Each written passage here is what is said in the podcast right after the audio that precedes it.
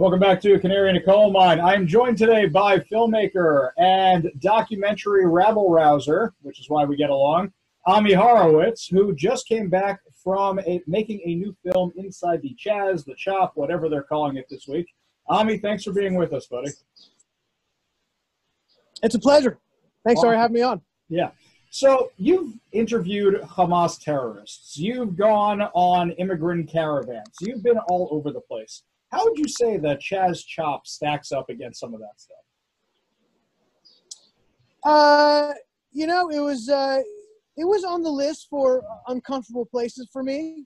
You know, when we first entered, it took about uh, three minutes for people to threaten us uh, with bodily harm, and then uh, a few minutes after that, two highly armed people came up to us in full, you know, military kit and started interrogating me, started interrogating my um, my uh, my my crew.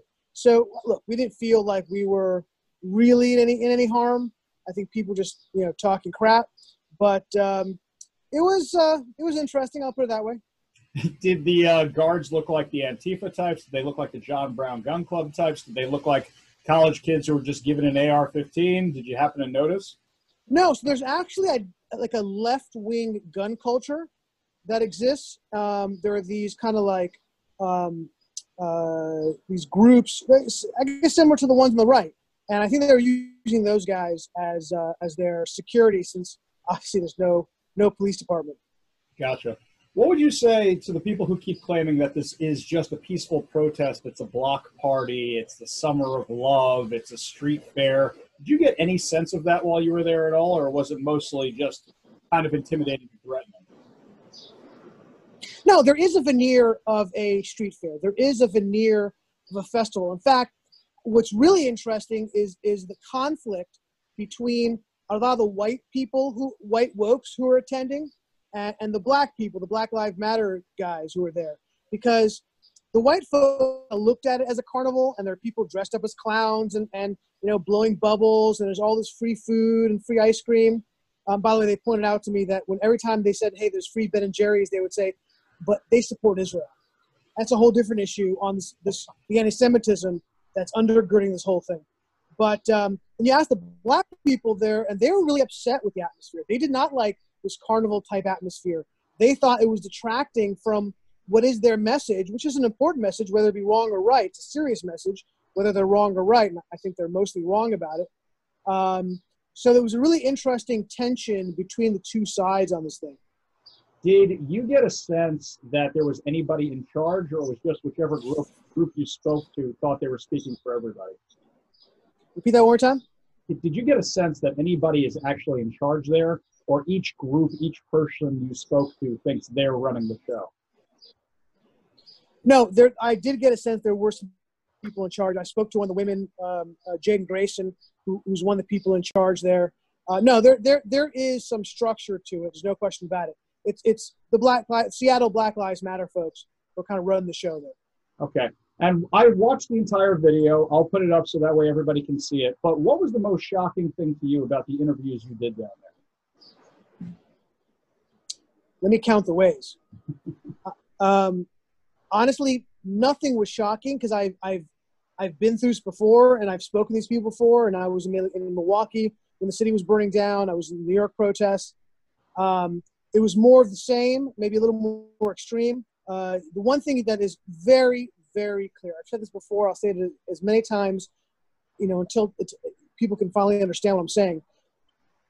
The, the protesters, who everybody wants to say they're peaceful, they're great, they're wonderful, the protesters, almost to a man, and I've spoken to over a hundred protesters at this point, asking very similar set of questions. And um, the main question I asked them, what I'm most interested in hearing from them is, do you support the violence? And almost every single person has justified the violence, the, the, the looting, the rioting, the arson.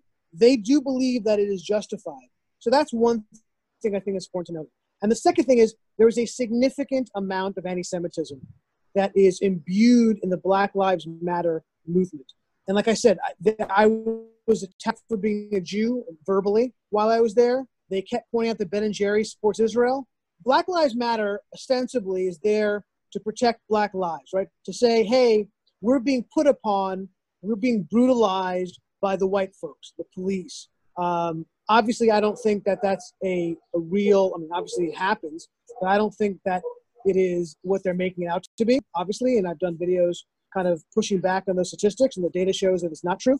But they're there to support Black lives, ostensibly. And the reason why I say ostensibly is because when you look at their manifesto, they, they talk a lot about Black lives, all things you expect them to say, but they devote time to only one issue outside of Black Lives Matter, and that is pushing the canard, the libel that Israel is committing genocide. They, they found it so important. They find Israel to be such an obnoxious state to them, to their, to their way of being. They, they, they had to find time to point out the Jewish state to push this lie that Israel's committing genocide. So I think there's a re- all, all our Jewish friends who are supporting Black Lives Matter, and I support Black Lives. Everybody supports Black. Not organism is deeply problematic when it comes to to anti-Semitism. And our Jewish friends who stand with them, and I support them standing with them. I've got no problem with it. Need to really, they need to come to the realization that there are some significant issues there. More time. Yeah. So um, I've been having pushback from my Jewish friends when I bring up this kind of stuff about the anti-Semitism, the Black Lives Movement, the relationship with some organizations the more extreme members. And they say, well, it's more about the movement. You can disregard that kind of stuff. Have you been having that same kind of experience when you bring this up with other Jews? absolutely. Um, but I'm, I'm, you know, I'm sorry. Uh, if they found the time uh, to, to attack Jews in Israel, I, I, there's no way I can ignore it. There's just no way.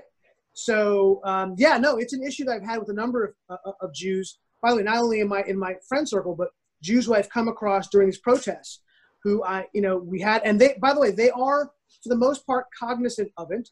But since listen, let's be honest, for Jews, Israel does not rank you know consistently does not rank one of the top ten issues. They just choose to ignore it, unfortunately.